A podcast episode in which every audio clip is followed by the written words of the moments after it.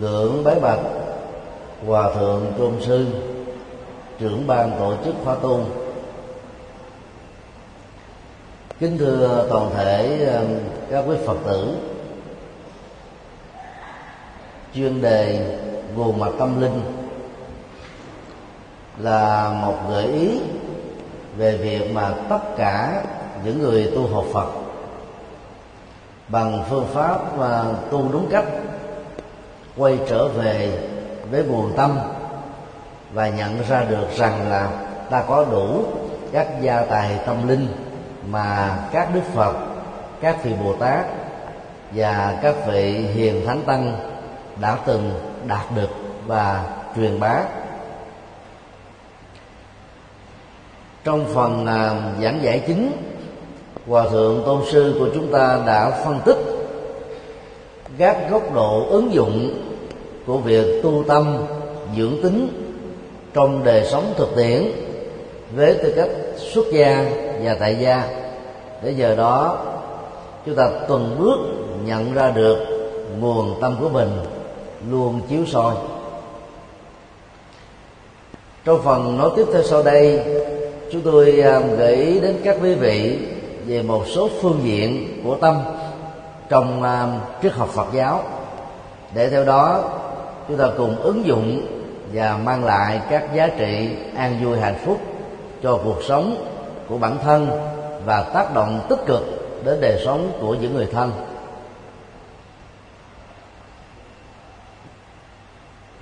Điều một kho tàng tâm thức. Khái niệm kho tàng tâm thức là dịch nghĩa về chữ. Aleya vi nháp nha tức là thức kho tàng. Thức này đó được uh, ghi nhận là thức thứ tám.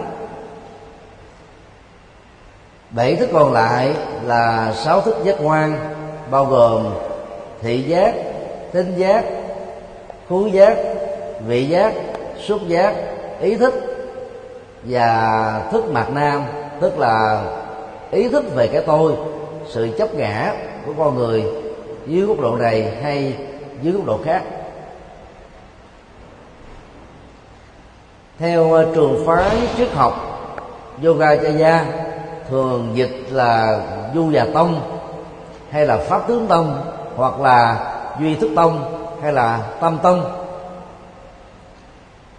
thì mỗi một chúng sinh mà đỉnh cao nhất là con người có tình thức, đều có một kho tàng thức chứa đựng tất cả các hạt giống văn hóa, tôn giáo, triết học, tri thức, nghiệp chung, nghiệp riêng và kinh nghiệm cá nhân.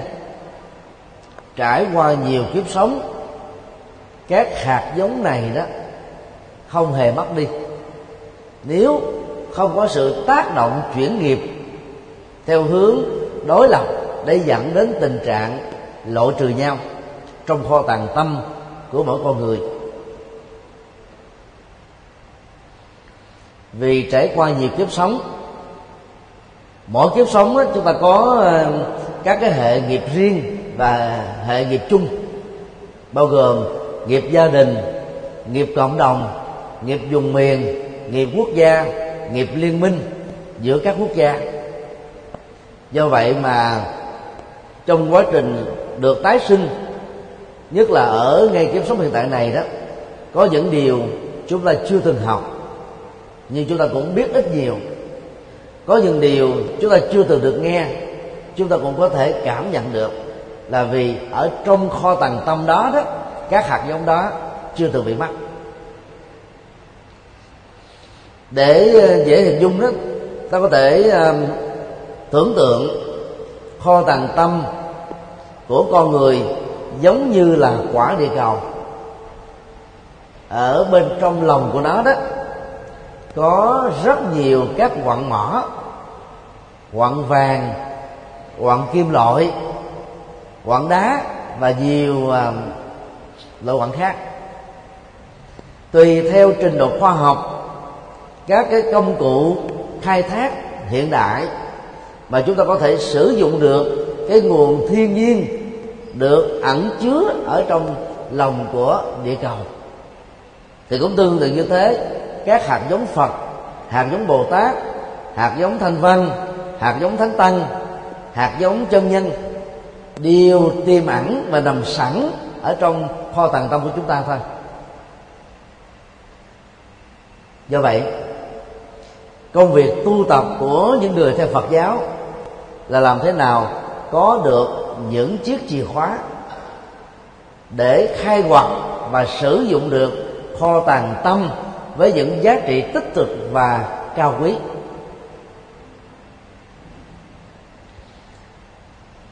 Ký ức và các phiền não uh, tâm lý tiêu cực đó là những rào cản là những à, dây kiểm gai là những bức tường thành làm cho các hạt giống tích cực ở trong tâm chúng ta không thể được thể hiện và phát huy ra bên ngoài mặc dầu nó vẫn còn tiếp tục tồn tại. Do đó sự tu học của người phật tử là làm thế nào một mặt đó, là tháo gỡ bằng sự chuyển hóa các rào cản đóng bít cửa ngọn của tâm và mặt khác đó, ta phát huy để cho các hạt giống thánh, hạt giống chân nhân ở trong chúng ta đó được hiển lộ và hoạt động ở bên ngoài. Nhờ đó, con người được an vui và hạnh phúc.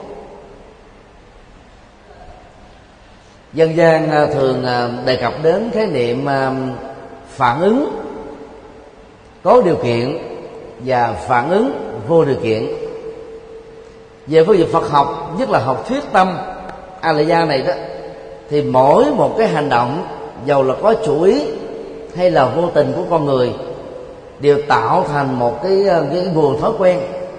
Và nguồn thói quen này nó có một cái chất xúc tác là thôi thúc chúng ta đẩy chúng ta. Và nó làm cho mình đó, có khuynh hướng là chọn lựa cách ứng xử đó cách giải quyết vấn đề như thế đó. Nó ứng với những gì mà chúng ta đã được làm quen với bằng là học à, trường lớp bằng là kinh nghiệm thực tiễn bằng là các phương pháp tư duy và bằng kinh nghiệm bản thân.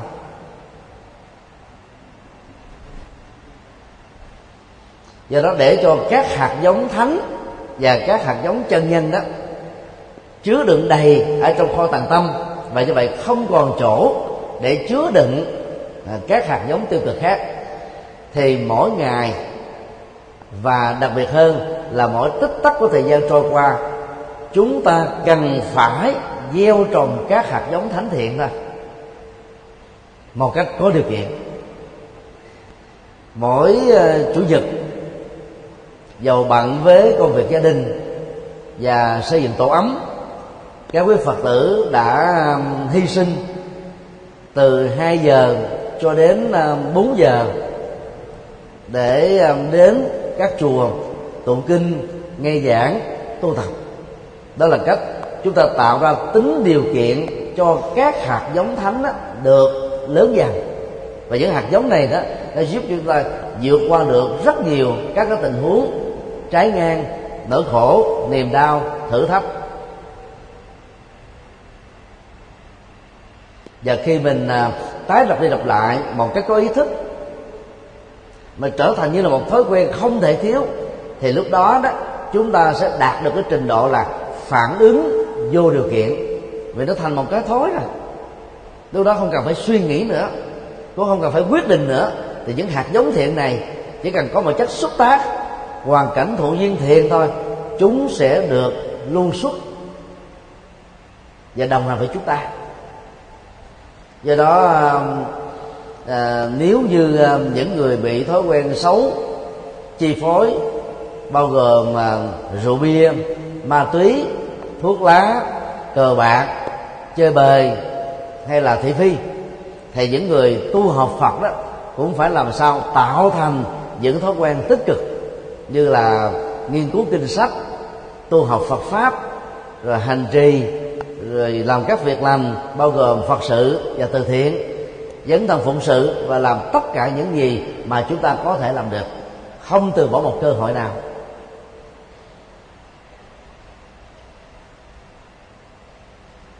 Nói cái khác là khi um, trường phái du già tông hình thành ra học thuyết uh, kho tàng thức trường phái này đó muốn gửi một thông điệp đến tất cả chúng ta là hạnh phúc hay khổ đau của kiếp người hoàn toàn không do tác động của thượng đế thần linh sự uh, hên xui may rủi hay là ngẫu nhiên mà trên thực chất đều là các kết quả của những hạt giống được chúng ta gieo trồng trong quá trình sống của bản thân mình dưới tác động của hoàn cảnh xung quanh thôi.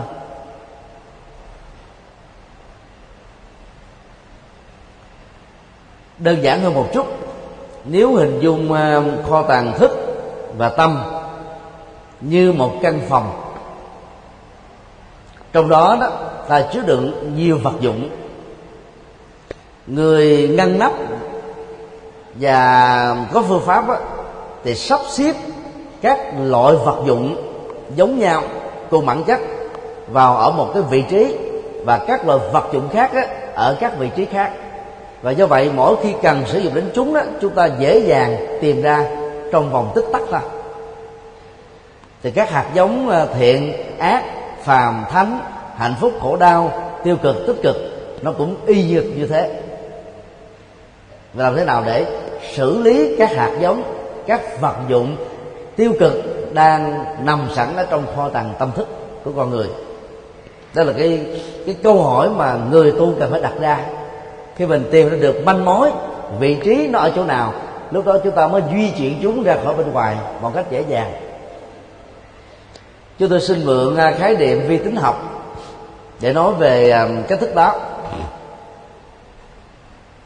Khi hệ thống điều hành Windows chẳng hạn bắt đầu bị nhiều cái lỗi, máy bắt đầu chuyển động chậm hơn, gây trở ngại cho người chủ sử dụng chiếc máy vi tính đó thì thông thường có hai phản ứng xảy ra đối với người sử dụng. Phản ứng một á, là xóa các tập tin sai bị lỗi và không có ờ, nhu cầu sử dụng ra khỏi máy của mình. Hoặc thậm chí là uninstall tức là tháo gỡ ra các cái phần mềm và ứng dụng của các phần mềm trong hệ điều hành Windows mà mình đang sử dụng để cho máy trở nên nhẹ nhàng hơn, lưu thông hơn. Nhưng đây đó chỉ là giải pháp tạm thời thôi.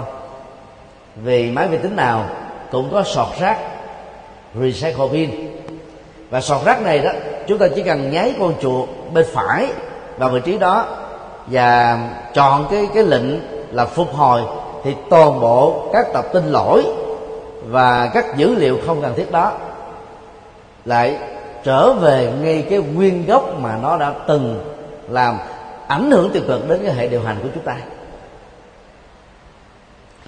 Sự lựa chọn thứ hai đó là dùng à, à, chức năng format toàn bộ ổ đĩa cứng. Như vậy hệ điều hành Windows các phần mềm các tập tin ứng dụng trên các phần mềm đó được xóa sạch. Và lúc đó người sử dụng máy vi tính này phải nạp lại hệ Windows và nhiều cái tập tin nhiều phần mềm khác để sử dụng lại. Lúc đó máy chạy rất là nhanh.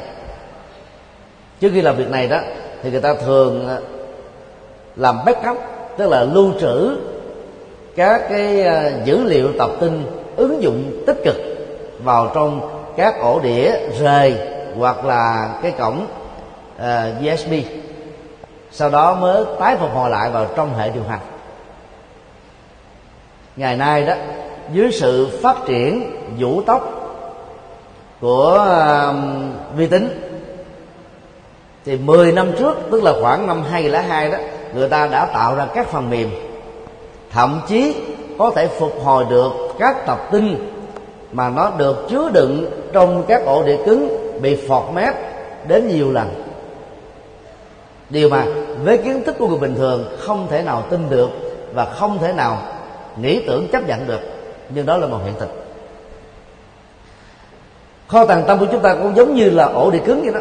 Nhiều lúc mình phọt hết nhiều lần bằng cách là buông bỏ nó quên nó phớt lờ nó mặc kệ nó. Cho đến lúc nào đó với một cái tác động trong một cái không gian và thời gian nhất định đó, thì những cái ký ức tưởng chừng như đã bị xóa sổ ra khỏi não trạng của chúng ta. Bây giờ tái hiện lại và nó khống chế mình tạo ra mình những cái phản ứng tâm lý rất là tiêu cực. Buồn khổ bất hạnh à, trầm cảm. Và thậm chí có thể là giận tức rất nhiều đối với những người đã tạo ra một cách trực tiếp hay gián tiếp cái hoàn cảnh bi đát và khổ đau này. Điều đó cho thấy là những hạt giống phàm đôi lúc tạm chết đi. Và đôi lúc đó, tạm lắng yên như cỏ bị tảng đá đè lên trên nó mà chứ nó chưa thật sự là chết hẳn.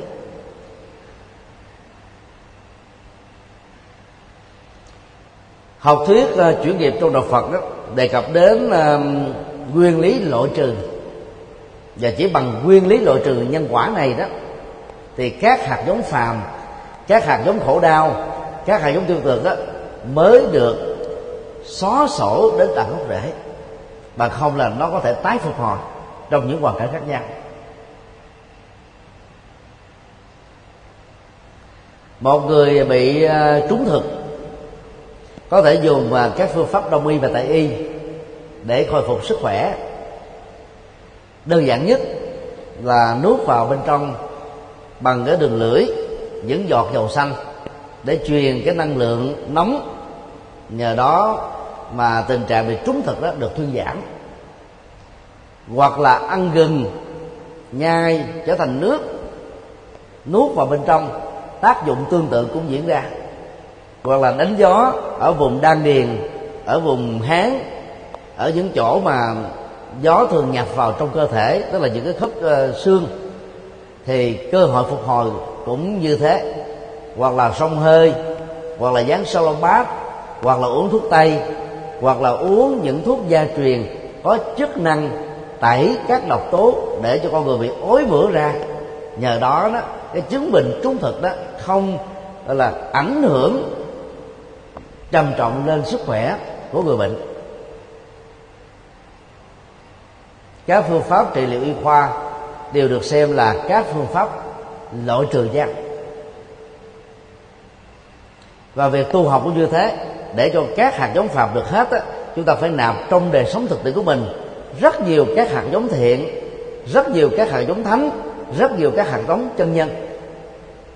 Đó là lý do mà trong hàng trăm buổi giảng chúng tôi thường nhấn mạnh rằng là tịnh độ tông của trung quốc và đài loan thường giảng dạy phật pháp dưới góc độ là dụ đạo. Và do đó cái tác dụng tâm lý cho người hành trì không phải là giải pháp nó cũng không phản ánh được bản chất nhân quả mà đức phật đã dân đại trong các kinh. Không hề bài bác từ đầu tông. Chúng tôi chỉ muốn nhắn gửi rằng là những người tu theo đường tô tông á, thì nên nhớ những câu dạy như thế này. Lại phật một lại, phước sanh vô lượng, niệm phật một niệm, tội diệt hà sa. Chỉ là lời sắp tấn khuyến khích, tán trợ thôi chứ không phải là nhân quả. Và do đó nó không có giá trị hiện thực. Cho nên, ai tu tập mà chỉ nghĩ đơn giản rằng chỉ cần đọc kinh để có phước, lại phật đó để sanh công đức, rồi đảnh lễ phật đó thích khích lệ người khác cũng làm á, làm mọi nghiệp xấu đã từng gieo, kết thúc hết. Đó là một ngộ nhận lớn. Do đó chúng ta phải tu rất là nghiêm túc mà khi nãy hòa thượng tu chúng ta đã dạy không gì hơn là tu bát chánh đạo đầy đủ hết tất cả các phương diện từ đạo đức uh, thiền định cho đến trí tuệ. Lúc đó là các hạt giống thánh và hạt giống trung nhân đó chân nhân được gieo trồng trong kho tàng tâm của chúng ta đến độ là không còn một chỗ trống nào dành cho các hạt giống khổ đau tiếp tục tồn tại nữa. Chúng sẽ bị loại trừ bị bắn đứt gốc rễ. Và đây chính là mục tiêu quan trọng nhất mà duy thức tông còn được gọi là tâm tâm tông của phật giáo um, ấn độ vào thời kỳ thế kỷ thứ nhất cho đến um, giữa thế kỷ thứ hai. Thế kỷ thứ nhất của tây lịch trước tây lịch và giữa thế kỷ thứ hai sau tây lịch đã truyền bá và chủ trương.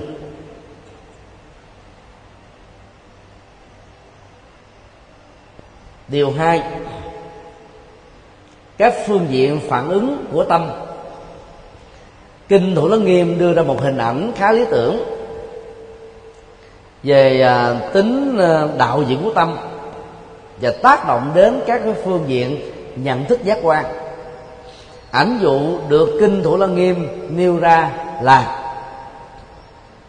như một căn nhà, có một cánh cửa cái được tô bằng kiến với một màu sắc nhất định và có bảy cánh cửa sổ cũng bằng kiến và được tô bằng bảy loại màu khác nhau. Quan sát từ bên ngoài căn nhà, có một cửa cái và bảy cái cửa sổ đó. Chúng ta có cảm giác rằng là trong đó đó là có tám ngọn đèn màu khác nhau. Mà trên thực tế đó, cái ngọn đèn là giống nhau thôi. Nhưng tác động của cái cửa kiến có màu khác là chúng ta nghĩ rằng là bên trong có những cái cái cái công cụ khác để tạo ra sự khác biệt đó. Đức Phật kết luận trong kinh à, Thủ Lăng Nghiêm rằng cũng tương tự như thế. Mỗi một con người và các chúng sinh có tình thức chỉ có một tâm duy nhất thôi, được gọi là chitta tức là nguồn suy nghĩ. Ở một phương diện nào đó được gọi là thức vinaya tức là cái phản ứng thái độ của chúng ta trước môi trường và hoàn cảnh trong tương quan dân sự gia đình xã hội luật pháp và chính trị và nhiều cái tương quan khác. Và ở một mức độ khác đó, thì có thể gọi đó là ý. Tức là một hình thức khác của mô tả về cái phản ứng của tâm thôi. Và qua quá trình triết học Phật giáo đó thì có những ngữ cảnh người ta không dùng là tâm mà phải dùng là thức. Ví dụ như à, đối với à, các thức giác quan thì ta không gọi là tâm giác quan hay là ý giác quan mà phải gọi là thức giác quan. Đó là thói quen sử dụng ngôn ngữ, thói quen triết học thôi. Nói về à, cái tính chủ thể nhận thức, đối lập với cái khách thể nhận thức thì ta gọi là tâm, chứ chúng ta không gọi là ý.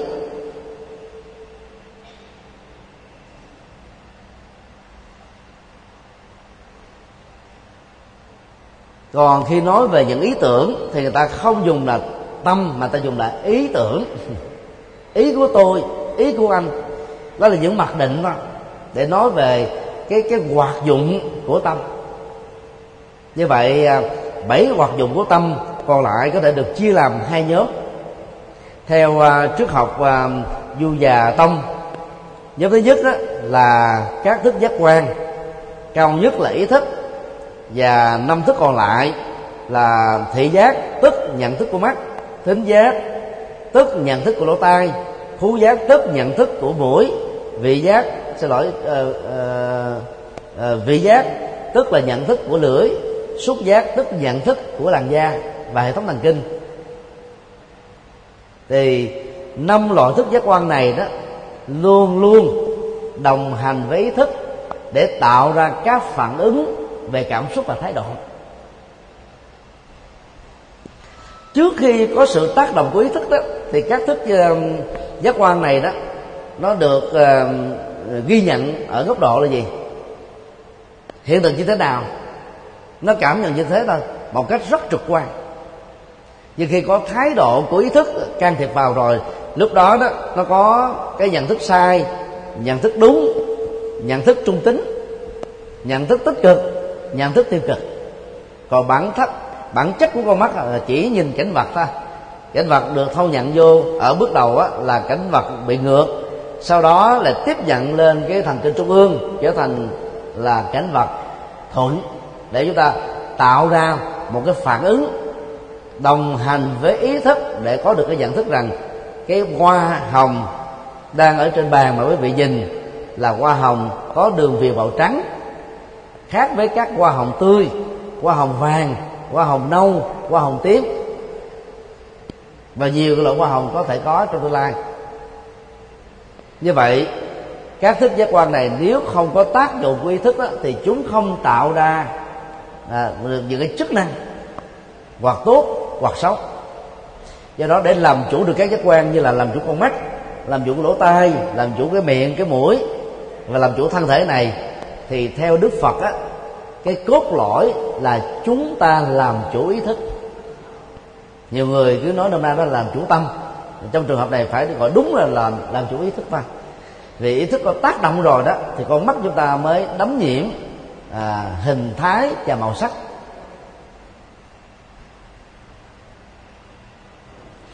Khi à, nói rằng đàn ông yêu bằng con mắt phụ nữ yêu bằng lỗ tai là chúng ta đang nói đến một cái cái tác động của con mắt dưới sự chi phối của ý thức để dẫn đến các cái ước muốn về hình thể và màu sắc rất là chủ quan.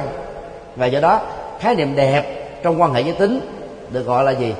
Sự thỏa mãn cái nhìn của con mắt trong từng ngũ, ngữ cảnh cụ thể đối với từng con người cụ thể thôi. Không có cái cái khái niệm mà đẹp chung trên toàn cầu được. Chẳng hạn như um, một dân tộc ở uh, châu phi, quan điểm cái đẹp của phụ nữ để được ứng cử làm à, hoa hậu á, thì cái càm của người đó nó phải trề ra đến lúc phải một tấc rưỡi rồi à, đặt lên trên đó đó, có thể được một ly nước nhỏ. Còn ở một dân tộc à, của thái lan đó thì được xem là đẹp cái cổ phải dài hai tấc, có người đến hai tấc rưỡi, có người gần đến ba tấc. Và cái đó nó đều có cái tác động của ý thức để tạo ra cái hệ thẩm mỹ, quan niệm thẩm mỹ để người ta trên mặt định đó mà đánh giá. Cho nên chỉ cần làm chủ ý thức, chúng ta dễ dàng làm chủ mắt, tai, mũi, lưỡi và thân. Ý thức là đạo diễn. Cho nên à, đức phật mới dạy gì? Hãy giữ gìn tâm ý của mình. Ở đây rất là thích đó. giống như là à, tướng lĩnh và binh sĩ trấn giữ thành ở biên cương không để cho giặc hoài xâm có cơ hội đột nhập vào trong nội thành.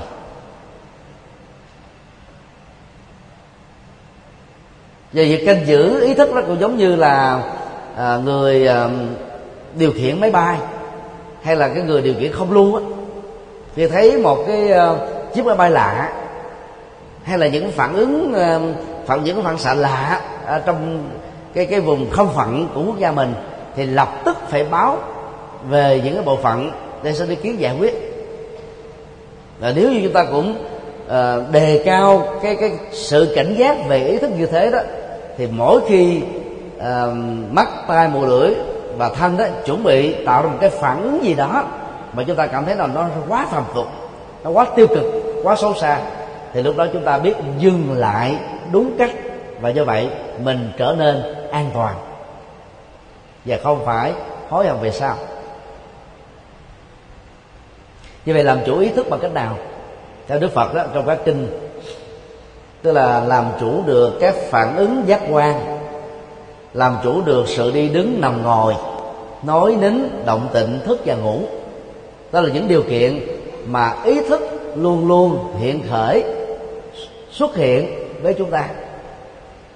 Ngoại trừ trường hợp bị bất tỉnh và nhập vào thiền à, diệt họ tưởng định, phần lớn trong các tình huống còn lại, ý thức vẫn tiếp tục hoạt động ngay cả trong giấc ngủ của mình. Người à, tu ở mức độ ban đầu mà khi nãy hòa thượng nói là còn ở ngoài cổng chùa đó, thì nỗ lực làm chủ được các giác quan là tốt rồi. Người tu ở mức độ sâu hơn, tức là đang ở trong chánh điện phật, thì làm chủ được các giác quan của mình đang lúc mình nằm ngủ. Mà muốn như thế đó, thì mỗi ngày trong thời gian hành chánh và làm việc đó, chúng ta phải làm chủ được ý thức của mình. Thì lúc đó, tối khi ngủ đó, các cái um, rai rứt ám ảnh, ấn tượng, bức xúc, khó chịu, nói chung là những cái um, tâm lý phiền não nó không trỗi dậy dưới hình thức là các giấc mơ. Theo hướng tiêu cực là ác mộng.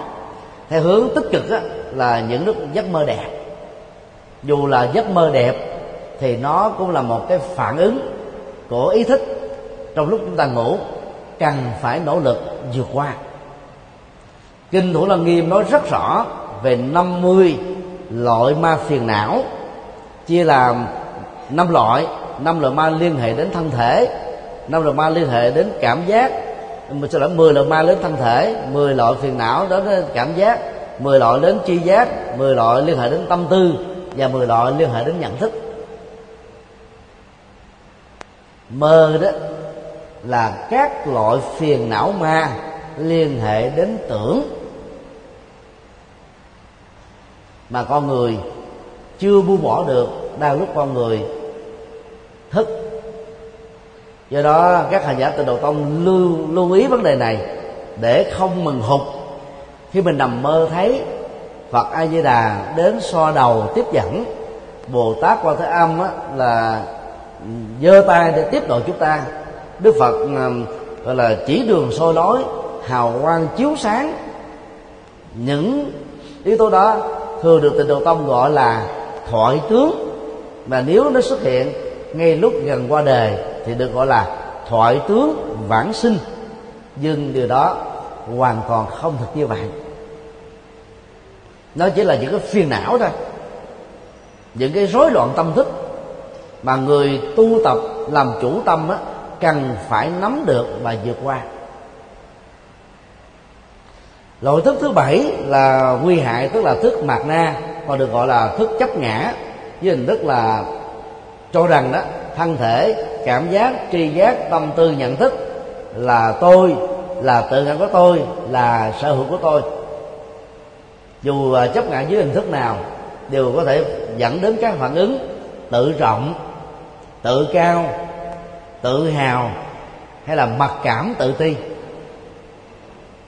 Từ đó nó dẫn đến những cái phản ứng khác là ngã si, tức là si mê về cơ thể mình, về bản thân mình. Ngã kiến là nhận thức sai về cái nguồn gốc ra đời của mình, từ thượng đế, từ vật chất hay từ duy tâm. Ngã mạng cao nhất đó là cống cao, thấp nhất đó là mặc cảm. Ngã ái đó là là là yêu chuộng cái thân này quý trọng thân này như là ngọc ngà châu báu. Và chúng ta trở thành là kẻ nô lệ và phục dịch cho đó như vậy, toàn bộ cái mục tiêu tu tập để trở về với nguồn mạch tâm linh theo lời Phật dạy trong kinh tạng đại thừa đó là làm thế nào để tháo mở được, chuyển hóa được các phương diện ngã si, ngã kiến, ngã mạng, ngã ái thôi các phương pháp là thiền tông, tịnh độ tông, mật tông, pháp hoa tông, hoa nghiêm tông, tam lượng tông, niết bàn tông, luật tông. Thực ra chỉ là những công cụ để giúp cho chúng ta đạt được kết quả đó. Không phải công cụ nào cũng đạt được cùng kết quả. Cũng giống như là các phương tiện giao thông. Không phải phương tiện nào cũng có thể giúp cho hành khách đạt đến cái địa điểm muốn đến trong cùng một cái thời gian đi bằng máy bay nhanh hết, nhanh nhất. Đi bằng à, tàu à, tốc độ cao, công nghệ Trung Quốc là bốn trăm mấy chục cây số. Đi tàu lửa, thì công nghệ của châu Âu và Nhật Bản là hai trăm năm chục cây số. Nhưng mà nếu những người nào đi bằng xe đạp thì tốc độ đi nó chỉ khoảng là hai chục cây số một giờ. Còn đi bộ thì còn chậm hơn thế nữa. Cho nên sẽ là một sai lầm nếu chúng ta cho rằng là tất cả các pháp môn. Được Trung Quốc chủ trương gồm 10 được Nhật Bản chủ trương gồm 14 được Tây Tạng chủ trương gồm 4 được uh, uh, Nam Bắc Triều Tiên và Việt Nam chủ trương gồm 3 đều có cùng một kết quả giống nhau.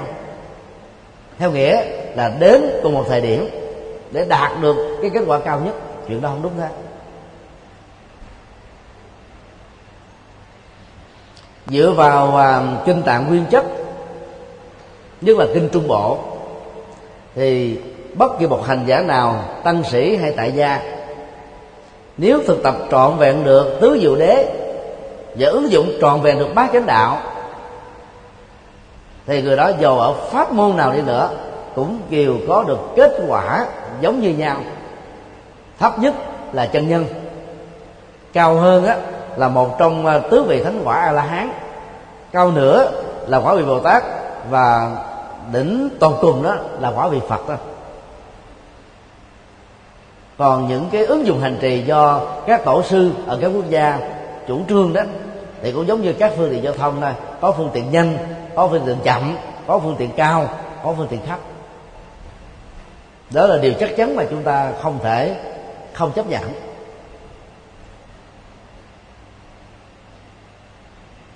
Do đó um, mỗi khi um, phản quan về tâm của mình đó thì tốt nhất chúng ta đánh giá là mình bị kẹt vào hoặc ngã si, ngã kiến, ngã mạng, ngã ái, hoặc hai, hoặc ba, hoặc cả bốn. Và phải nỗ lực tu bằng cách đọc những bài kinh thích hợp để có được những cái cẩm nang thích hợp nhằm giải quyết được và vượt qua được. Ví dụ những ờ, phật tử nào giàu nam hay nữ, hoặc giới tính thứ ba, dễ ờ, mũi lòng, dễ xúc cảm, đó là chúng ta đang nặng về ngã ái. Những người nào bị si tình và chết vì tình yêu thì cũng là thuộc về ngã ái. Những người nào dễ cảm thấy bị uh, tuổi phận bị xúc phạm có cảm giác là người ta khinh thường mình con mình không ra gì. Mà đôi lúc á những cái câu đó băng quơ những thái độ ứng xử chẳng hề nhắm đến ai mà mình cũng bị trột dạ như thế là thuộc về bệnh ngã ái. Nếu không nỗ lực để vượt qua bằng cách là không quan trọng quá chính mình và hay vô ngã trước những lời thị phi trước những lời bóng gió của người khác thì lúc đó việc tu tập chuyển hóa ngã ái này được xem là bị thất bại. Nó có niềm đau, vẫn tiếp tục đeo bám chúng ta thôi. Mặc dù mình có cái cái cái quặng mỏ phật đó, nhưng mà chúng ta không phát huy được. Do vì cái bề mặt của cái quặng mỏ này là ngã ái to tướng. Nó án hết rồi, nó che phủ hết rồi, không làm cho mình phát huy được.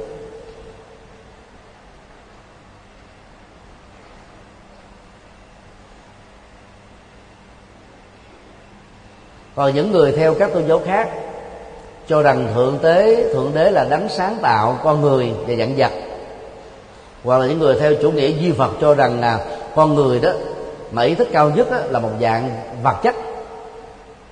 Tức là sinh ra từ vật chất. Hay là những uh, triết học phương tây cho rằng là con người và thế giới được hình thành từ tâm. Thì đều kẹt vào ngã kiến đó là những nhận thức sai lầm về nguồn gốc của cái tôi. Thì cũng không thể nào đạt được một cái nhận thức đúng mà đức phật thường gọi là chánh kiến. Người không thể có được cái nhận thức chánh kiến thì chưa xóa sổ được vô minh.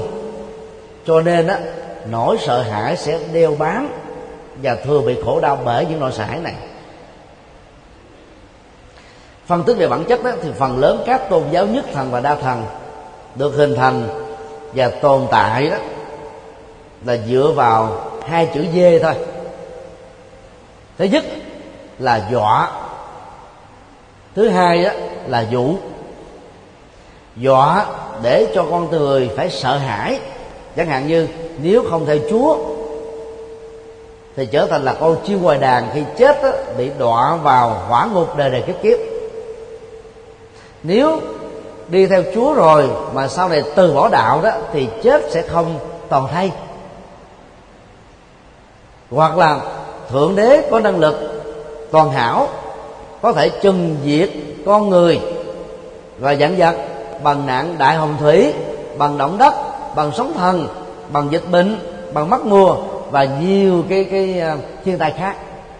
Đó là những cái hình ảnh dọa cho người ta sợ vì vì sợ rồi đó người ta mới dân nạp mình à, cho niềm tin hướng về thượng đế và các thần linh.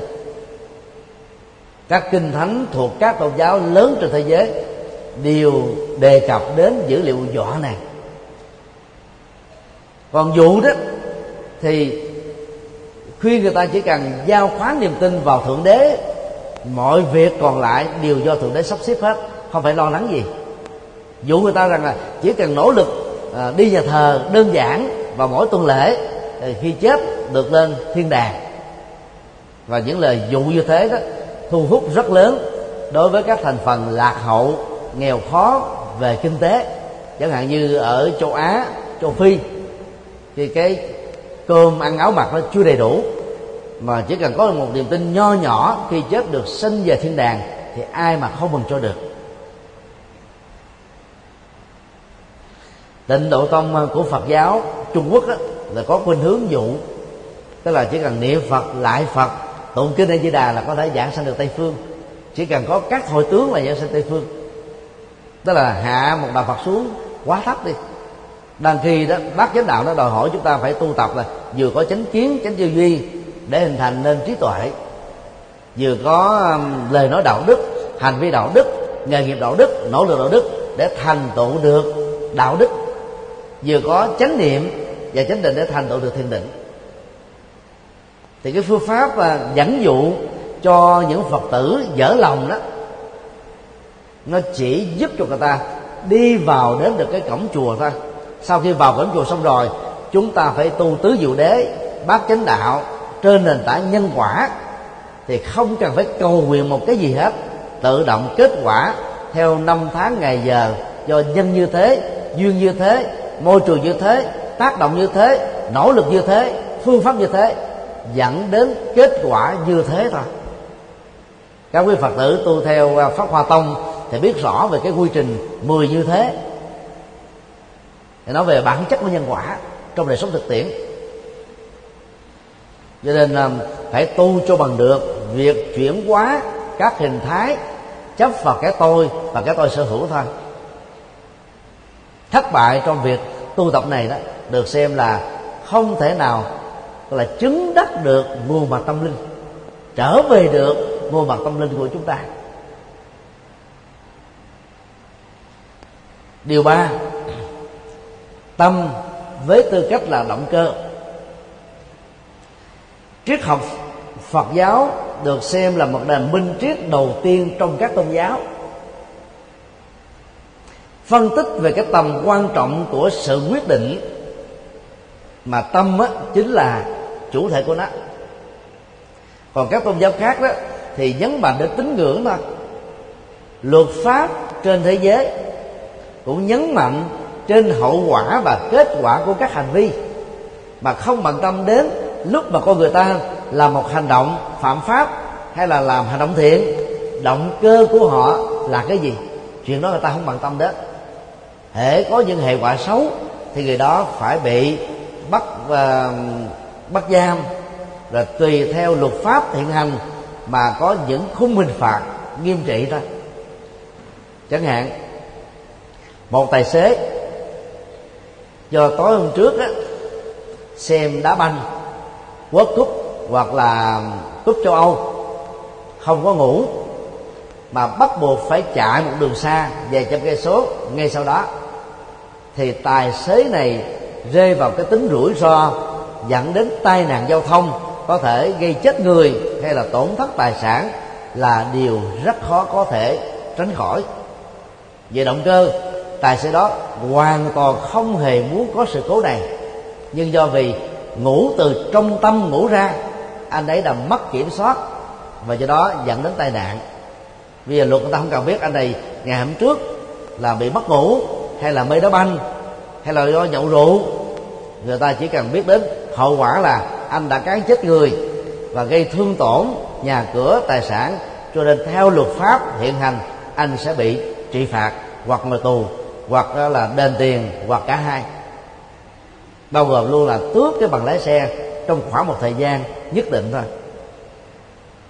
Đó là cách uh, quy kết về hành vi thiện ác trên nền tảng của kết quả đối với cái tốt và hậu quả đối với cái xấu. Đạo phật nhấn mạnh đến cái ờ, nguyên lý động cơ. Bên cạnh thừa nhận cái tác động tích cực và tiêu cực của kết quả mang lại từ hành động đó. Với bồ tát mà nhiều vị tân sĩ và cư sĩ tại gia phát tâm thọ trì đó, dạy chúng ta về cách thức nuôi dưỡng động cơ. Và để có một động cơ tốt á, thì chúng ta phải hiểu rõ được đâu là một hành động được định nghĩa là thiện và đâu là hành động được xem là ác. Hành động thiện nó được định nghĩa là một việc làm mà kết quả của nó đó mang lại lợi ích và giá trị tích cực cho bản thân mình và tha nhân. Ở hiện tại này và trong tương lai. Tức là gồm có bốn tiêu chí. Lợi ích cho mình mà không lợi ích cho người khác thì vẫn chưa được gọi là thiện. Lợi ích cho người khác mà quên đi lợi ích cho mình cũng chưa phải gọi là thiện. Nếu chỉ có lợi ích ờ, trước mắt mà không có được cái kết quả tích cực tương tự ở trong tương lai thì nó cũng chưa phải là thiện trọn vẹn. Và bằng việc đánh giá nhân quả trên kết kết quả của cái thiện như thế việc chúng ta phát khởi một động cơ từ sự quyết định hoặc sáng suốt hoặc si mê của tâm, chúng ta phải là người chịu trách nhiệm trực tiếp từ những hành động của mình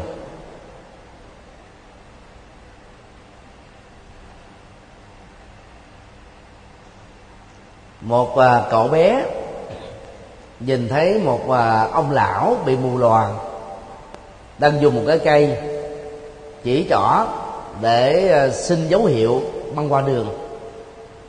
Cậu bé ấy chẳng cần nghĩ đến rằng là việc làm này đó là giúp cho tôi được phước báo, học giỏi tức là sáng suốt ở hiện tại và trong tương lai. Điều mà cậu ấy làm là gì? Thấy tội nghiệp ông lão quá và sợ rằng ông lão có thể bị rủi ro bởi là tai nạn giao thông, cho nên cậu bé đã đến dìu dắt tay của ông lão đó như thể là dìu dắt ông nội hoặc ông rạ, ông ngoại của mình, băng qua bên đường. Và sau đó chỉ cái lề đường cho ông lão đi một cách an toàn. Đây là một hành động mà động cơ của nó đó dẫn đến giá trị nhân văn. Hành động thiện đó được gọi là hành động thiện vô điều kiện. Người ta không có bận tâm về cái mặt cả nhân quả liên hệ đến hành động mình dấn thân làm trong ờ, các kinh ờ, bát nhã đó thì đức phật lặp đi lặp lại rất nhiều lần để một hành động trở thành giá trị nhân văn cao cả. Thì người thực hiện hành động từ thiện và phật sự đó phải lưu tâm ba điều được gọi là là không tịch tức là uh, vắng vắng lặng rỗng rang ở tâm không bị dướng kèm vào cái tôi. Thứ nhất không quan trọng quá rằng tôi là người ban ơn và giúp đỡ. Khi nãy thì hòa thượng tôn sư đã có ờ, nói đến hình ảnh là một số người không phật tử hoặc là phật tử làm thì có thể ít, nhưng mà nói thì nhiều.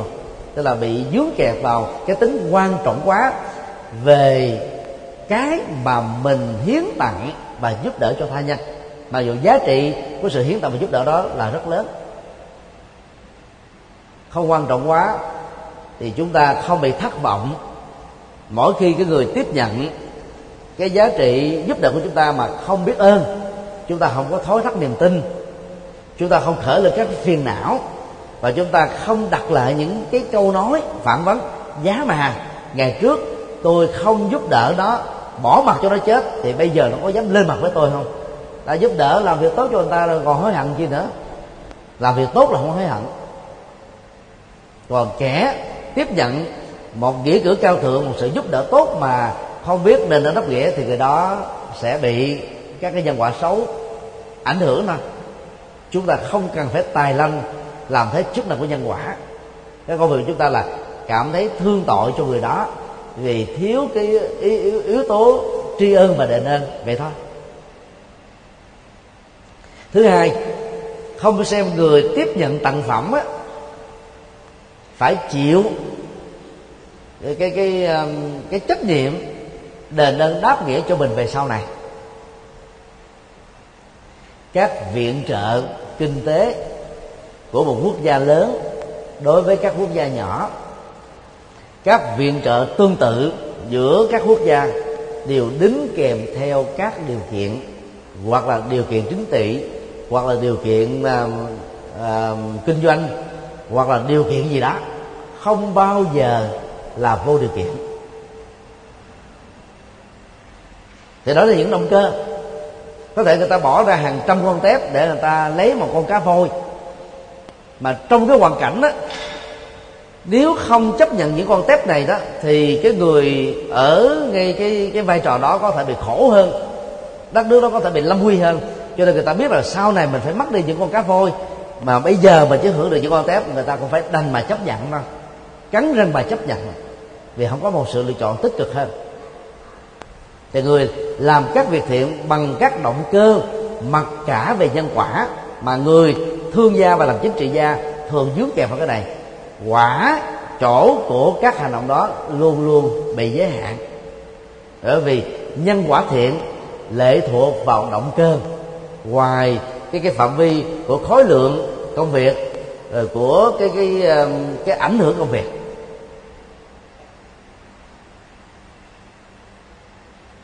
Cho nên đừng để cho người tiếp nhận phải mặc cảm về hành động được tiếp nhận viện trợ này. Và thứ ba là không quan trọng quá, tặng phẩm đó là gây gớm, là số một. Thì quan trọng quá về tặng phẩm á, làm cho người cho đó thì cũng không vui mà người nhận đó, thì cũng không có hoan hỷ. Thực tập được như thế thì gọi là tam luân thông tịch. Và ở đây đó nó đều được đánh giá trên động cơ của tâm thôi. Trong à, bài à, sám pháp hồng danh mỗi buổi tối vào những ngày sắp vọng tại các chùa bắc tông chúng ta được à, khích lệ phát nguyện hồi hướng tất cả các công đức từ việc làm từ thiện và phật sự, làm cá nhân hay là tập thể, về quả vị vô thượng chánh đẳng chánh giác. Chứ không, màng đến việc trải nghiệm đó với tư cách là quả trổ ở thế giới con người và thế giới chư thiên tức con người ngoài hành tinh ngã kim phát tâm bất vị tự cầu, nhân thiên phước báo, thanh văn duyên giác, nải trí quyền thừa. Cái cái đoạn chị hán đó cho thấy là ngoài cái quả vị, trời và người người phát tâm này đó, còn không màng đến quả a la hán quả bồ tát nữa, mà chỉ màng đến quả phật thôi. Chứ là hướng đến tuệ giác chứ không hướng đến các cái quả phước báo. Mặc dù trên thực tế, khi làm thiện với động cơ thiện quả phước báo trổ rất nhanh và cũng rất là lớn. Nhưng chúng ta không màng đến thì hành động đó mới thật sự là một hành động nhân văn. Theo tinh thần bồ tát đạo. Do đó các quý phật tử phải tập thói quen. Mỗi làm việc thiện, nhớ đừng có giết một cái sớ táo quân cầu an cho người thân của mình. Mà hãy hướng dẫn người thân của mình đến chùa. Lại phật, tụng kinh thân tập thì cái phước đó đó nó, nó, nó giúp cho người đó chuyển được nghiệp xấu để trải nghiệm được các cái thành quả tốt. Và vào à, ngày mùng 8 tháng giêng cũng như là những cái ngày quan trọng khác thì chúng ta cũng không cần phải bận tâm ghi cả danh sách của ba họ tộc của mình để cầu an đầu năm hãy mời họ đến để họ cùng trải nghiệm. Lúc đó nhà sư chỉ cần nói là đệ tử chúng con tên là, thì mọi người hãy tự nhẩm tên mình để có những cái tác dụng tâm lý. Cái đó cũng cần thiết. Nhưng đừng cần thiết phải đọc ra. Chùa Tượng Sơn, khi chúng tôi được giao làm trụ trì từ ngày rằm tháng Giêng năm 2012 thì uh, từ ngày uh, mùng 4 á, cho đến uh, ngày 14 âm lịch mỗi ngày đó đều có một cái khóa lễ cầu an. Và mỗi ngày chúng tôi nhận đó 400 gia đình. Và cái yêu cầu đó để được làm lễ cầu an đó là đại diện hoặc cả cả gia đình đó cùng đến để tham dự.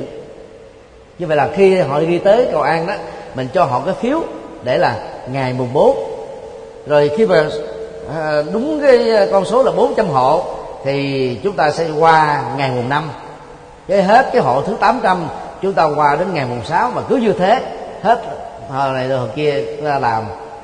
Như vậy là ngày nào cũng có 400 người tối thiểu đến tham dự khóa kinh và nghe thuyết giảng Phật pháp. Còn nhiều phật tử đó đi thì không đi mà viết rồi photo ra thành một trăm tờ đi thập tự rồi cứ rải vào cái chuông. Như thể là đức phật bị điếc vậy đó. Phải đọc tên lên là ngài mới nghe, mới chứng minh cho mình. Vậy là chúng ta bị kẹt vào cái sự mặc cả nhân quả trong các việc làm phật sự và từ thiện. Thì động cơ chúng ta chưa lớn, tâm chúng ta chưa vô ngã, ý tưởng chúng ta chưa vị tha. Và do đó cái giá trị nhân văn và giá trị đạo đức trong hành vi đó bị giới hạn nhất định.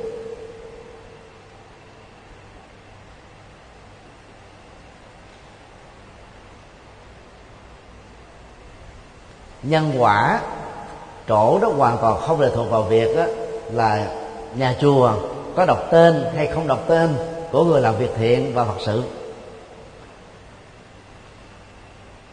Những cái khóa lệ đó nó có tác dụng tâm lý nhất định, chúng ta tiếp tục làm, không nên bỏ. Nhưng người tham gia các khóa lệ đó đừng bị dướng kẹt vào theo thể, phải nghe đọc tên thì mới an tâm về. Còn chưa nghe đọc tên đó là cứ quỳ gối hoài. Những cái chùa nào mà cúng sao đấy à, đội sớ nữa đó. Mà chưa nghe đọc tên là người ta sẽ quỳ tới cùng á. Mà xong khóa lễ rồi mà không nghe đọc tên là kiện thầy chủ trì đó. Thầy ơi thầy bỏ sớ tên tôi rồi đó. À, cái tâm trạng này tình trạng này vẫn còn khá phổ biến. Trên cơ bản là gì? Người ta ít khi nghe Phật pháp hoặc là nghe không thấu đáo. Cho nên nghĩ rằng là phải xuống tên lên thì mới có kết quả. Cho nên chúng ta tập thói quen là gì? Tự mình nhẩm tên mình để thay thế cho việc đọc tên dài lượng thượng lê thê. Rồi đôi lúc mà các chùa vào ngày mùng 8 tới là phải chiều chuộng phật tử đó. Như chùa giác ngộ trung bình đó là gì? Ba chục cuốn tập một trăm trang. Mỗi một trang là hai chục tên. Mà như mà đọc đó, thì phải mất mấy ngày. Cho nên nó phải có tám ông thầy cùng đọc một lúc. Mà nếu như đức phật mà đang ngồi đó về chứng minh đó, ngài không biết nghe cái tên nào nữa tám tên xuống là một lần là sao nhớ? Nhưng mà không làm thế đó phật tử về không vui.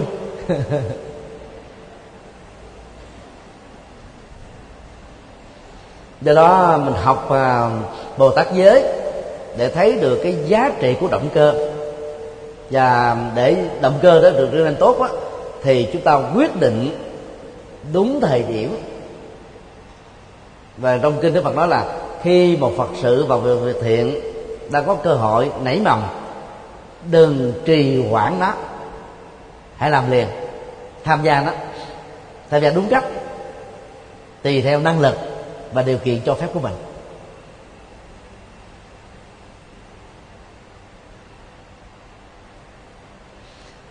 Điều bốn, chuyển hóa tâm. Nguồn mặt tâm linh đó, được sánh ví như là một cái ờ, con suối hay là một thác nước chảy. Nó có điểm xuất phát của nó. Điểm xuất phát đây là động cơ trong sáng của tâm. Suốt một cái quãng dài mà cái con suối này chảy đó, chúng ta là suối nó đi ngang qua, biết bao nhiêu là cái thiết diện đất. Do đó có thể có sỏi, đá, cát, vân vân. Rồi nó đi đến cái đích điểm cuối cùng. Đó là nó trữ lại ở một cái ao hồ hay là tuôn chảy trong con sông hay là một cái eo biển nào đó.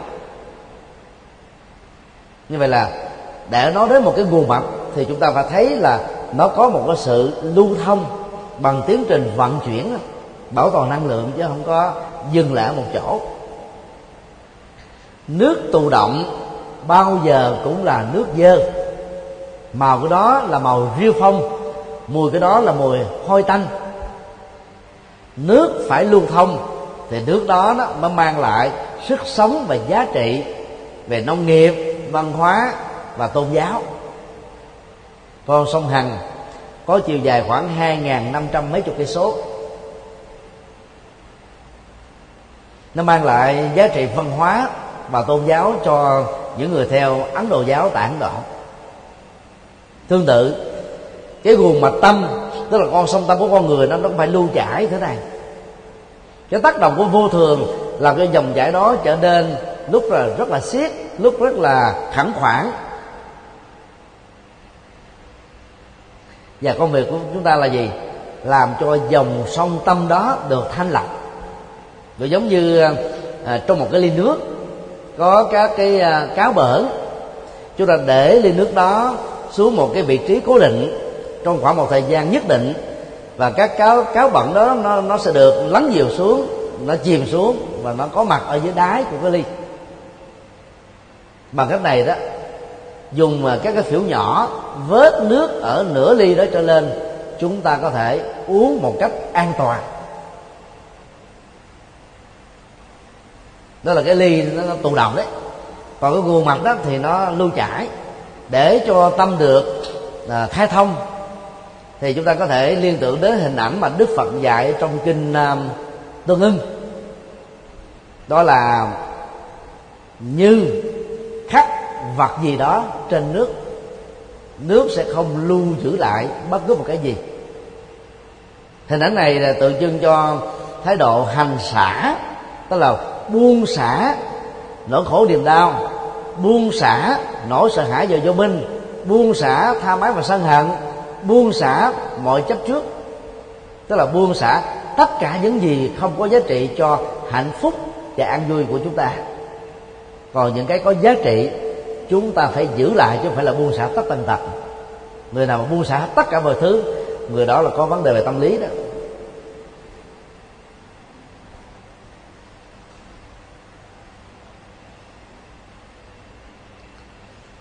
Đối lập với cái hình ảnh à, như khắc gì đó trên đá, trên nước, thì Đức Phật còn nêu ra hai hình ảnh khác.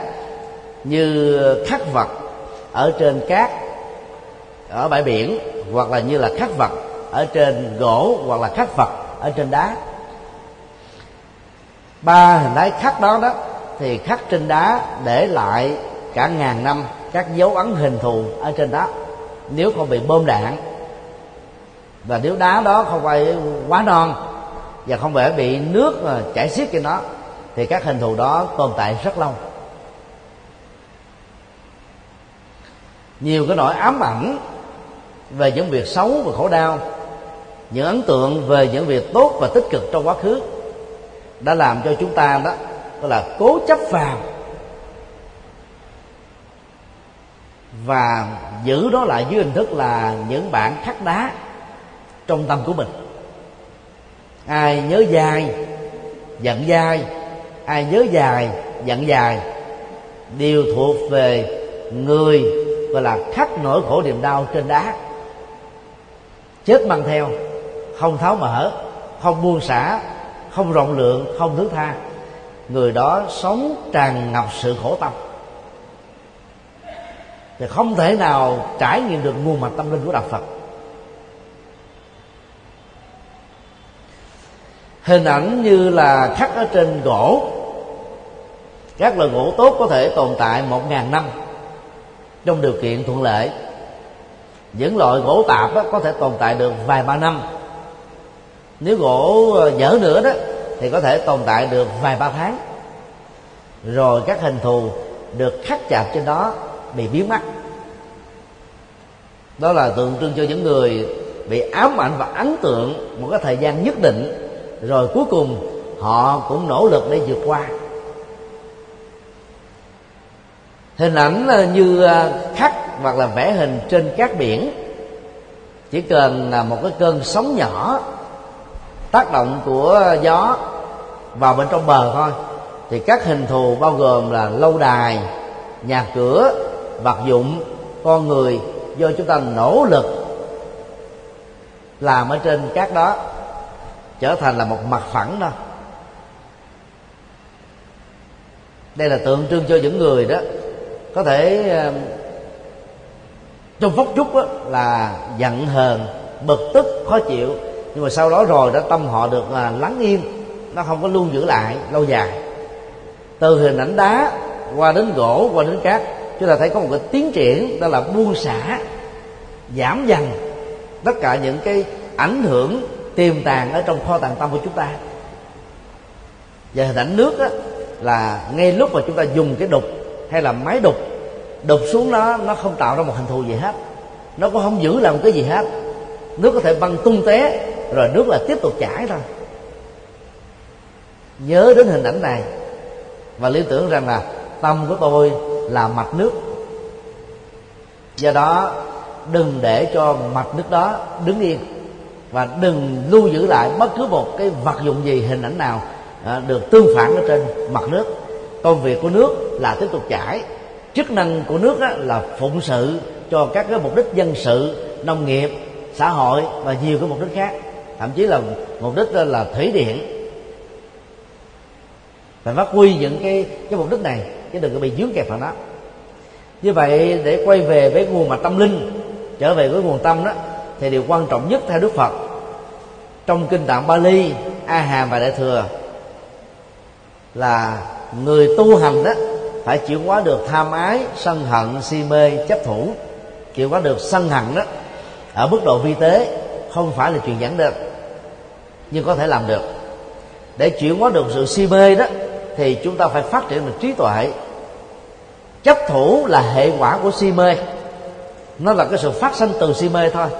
Do đó chỉ cần tu, chánh kiến chánh tư duy như ý tắc lý thì chúng ta sẽ không còn gọi là mê tín dị đoan không còn sợ hãi từ mê tín dị đoan nữa. Mọi si mê được kết thúc. Thực tập từ bi thực tập hỷ xã vô ngã vị tha độ lượng uh, ờ, bao dung chúng ta sẽ giải phóng được và chuyển hóa được các tâm lý sân hận. Nhưng tham ái là cái khó diệt trừ nhất vì tham ái có ba phương diện.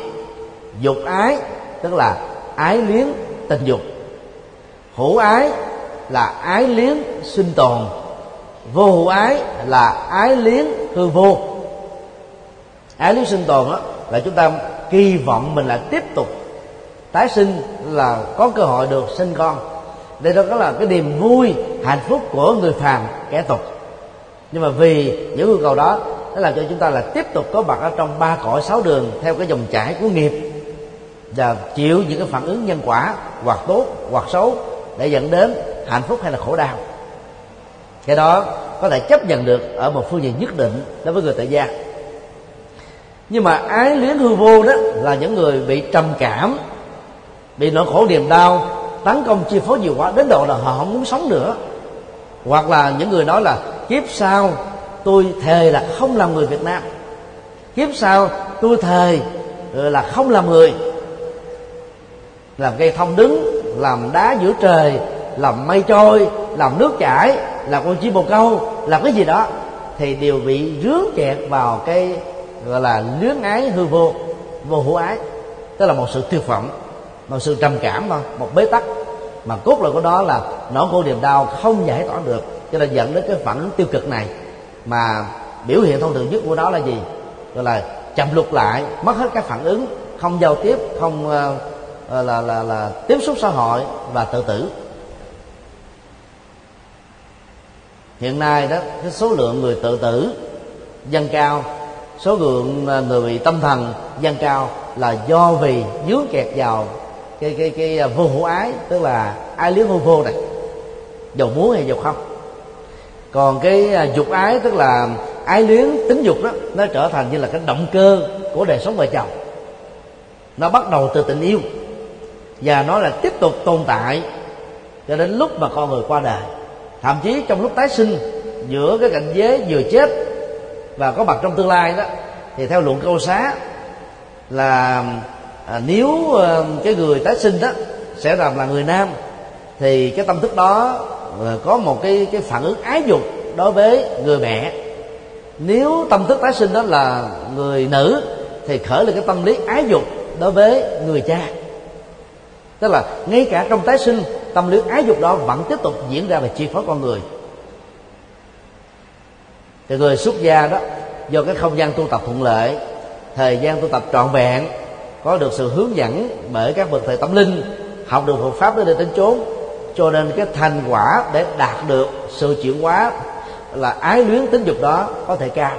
Còn người tại gia đó thì gần như chỉ đạt được ở mức là chung thủy một vợ một chồng thôi. Ngoại trừ những người tại gia độc thân. Hoặc là những người tại gia không màng đến cái nhu cầu tái giá khi người bạn đời của mình đó đã qua đời. Thì cái cơ hội tu tập chuyển hóa nó đó cũng giống như là những người xuất gia chân chính theo đức phật đó, để chứng đắc được sơ quả a la hán đó, người ta phải chuyển hóa được cái này. Còn trong hàng trăm bài kinh Bali đó, để chứng đắc được sơ thiền đó, thì phải chuyển hóa được năng lượng tính dục. Như vậy, theo định nghĩa đó đó, thì người tại gia sẽ khó chứng đắc được sơ thiền, khó chứng đắc được sơ quả a la hán do đó đó, trong quá trình à, gọi là nuôi dưỡng của mặt tâm linh, các phật tử tại gia nên nhớ con việc chúng ta không cần thiết phải giải thoát vì có muốn cũng không được với tư cách là tại gia. Công việc của chúng ta là gì? Tu tập đúng cách bác chánh đạo để từ một phàm nhân chúng ta trở thành chân nhân. Có được phước báo tràn đầy có được uh, tâm vô ngã lòng vị tha lòng từ bi cao cả để chia sẻ một phần nào đó phước báo mình làm được cho những mảnh đời kém may mắn hơn và trong uh, lúc làm kiếp người và tiếp tục tái sinh làm kiếp người chúng ta cũng sống với phong cách đó như thế là quá chuẩn rồi còn ai muốn giác ngộ giải thoát thì phải chọn con đường xuất gia. Mà để chọn con đường xuất gia như hòa thượng tôi sư chúng ta nó nói phải xem là hạt giống thánh của mình đó nó có thích hợp không? Nhiều người thì, thì thích hợp với tại gia nhưng mà khi vào xuất gia thì không phát huy được. Có nhiều người đó thì thích hợp với xuất gia mà gia đình cứ cản đảng khó khăn thì khi ở tại gia họ có không làm nên trò trống gì? Cho nên chúng ta phải đánh giá hạt giống nào đang nổi trội ở trong kho tàng tâm của mình và nuôi dưỡng nó một cách đúng phương pháp. Thì đầu tư trong một thời gian ngắn, chúng ta có thành quả rất cao. Nói tóm lại, để ờ, nuôi dưỡng cái nguồn mạch tâm linh, từ một người phàm trở thành chân nhân, từ một chân nhân trở thành là cận thánh nhân, từ cận thánh nhân trở thành thánh nhân từ thánh nhân đến bồ tát từ bồ tát đến thành phật đó chúng ta phải tu tập tứ thánh đế và đặc biệt là ứng dụng trọn vẹn ba phương diện đạo đức thiền định trí tuệ gồm có tám yếu tố tức là bát chánh đạo. Và bằng cách đó đó thì cách thức tu tập chúng ta chắc chắn sẽ có kết quả bây giờ và tại đây. À, kính chúc tất cả được an lành.